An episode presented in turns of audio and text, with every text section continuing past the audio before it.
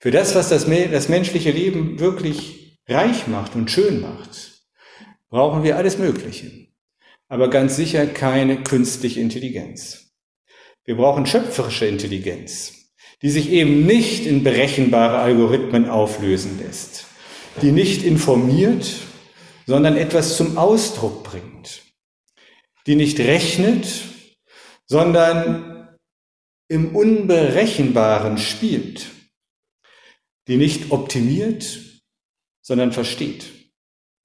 Ja, wir brauchen auch unsere leibliche Intelligenz, unser Fühlen, das eben unabdingbar an unseren Körper gekoppelt ist, weil wir auf diese Weise Werte setzen können, was etwas ganz anderes ist als Vorteile zu berechnen, weil wir auf diese Weise wirklich Sinn stiften können, anstatt etwas Sinnvolles nur zu simulieren. Kleines Beispiel, vielleicht haben Sie es letzte Woche gelesen, wurde bei Christie's bei einer Auktion ein Kunstwerk verkauft, das von künstlicher Intelligenz gemalt war. Haben Sie es gesehen?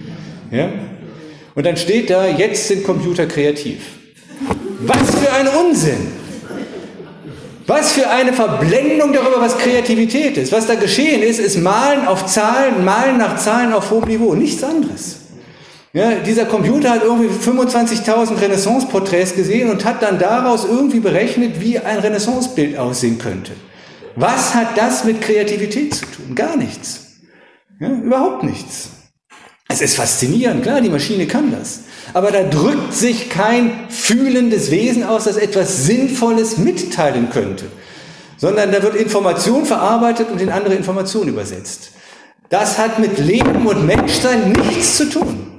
Es ist ein Verbrechen an uns, dass man sowas als Kreativität ausgibt und dann vielleicht noch Generationen von Schülern dazu bringt, jetzt auch so malen zu wollen. Dann sollen sie nach Zahlen malen, das ist ja gut, aber es hat nichts mit Kreativität zu tun und es wirft ein wirklich atemberaubend beängstigendes Licht auf unseren Kunstmarkt, dass sich irgendein Volltrottel findet, der 40.000 Dollar dafür bezahlt. Das ist pervers bis ins Letzte. Entschuldigung, wenn ich mich so aufrege.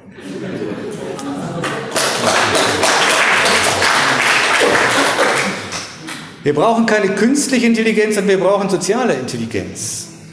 Und zwar eine Intelligenz, die uns die Begegnung mit anderen suchen lässt und die uns hilft, in der Begegnung mit anderen zu uns selbst zu kommen.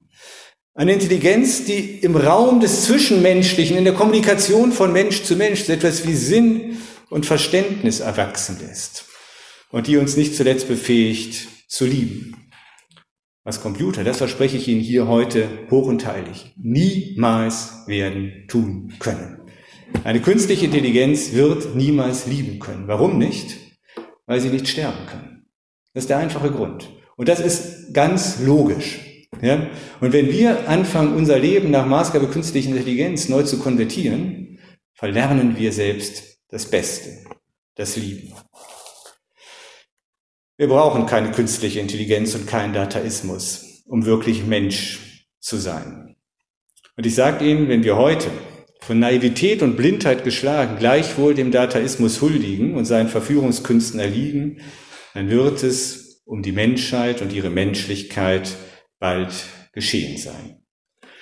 Dann kommt es zu dem, was Harari am Ende von Homo Deus ernüchtert feststellt. Zitat, der Dataismus droht dem Homo sapiens das anzutun, was Homo sapiens allen Tieren angetan hat.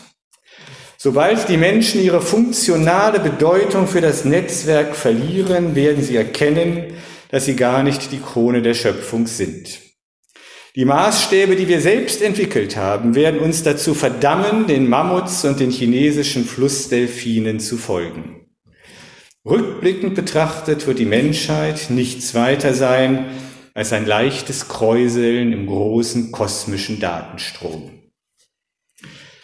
Diese Prognose ist wahrlich ernüchternd und verstörend. Und gleichwohl, meine Damen und Herren, ich kann sie nicht ersparen, fürchte ich, dass sie zutrifft. Ich glaube, die Menschendämmerung hat begonnen. Und ich glaube nicht, dass es uns gelingen wird, sie aufzuhalten.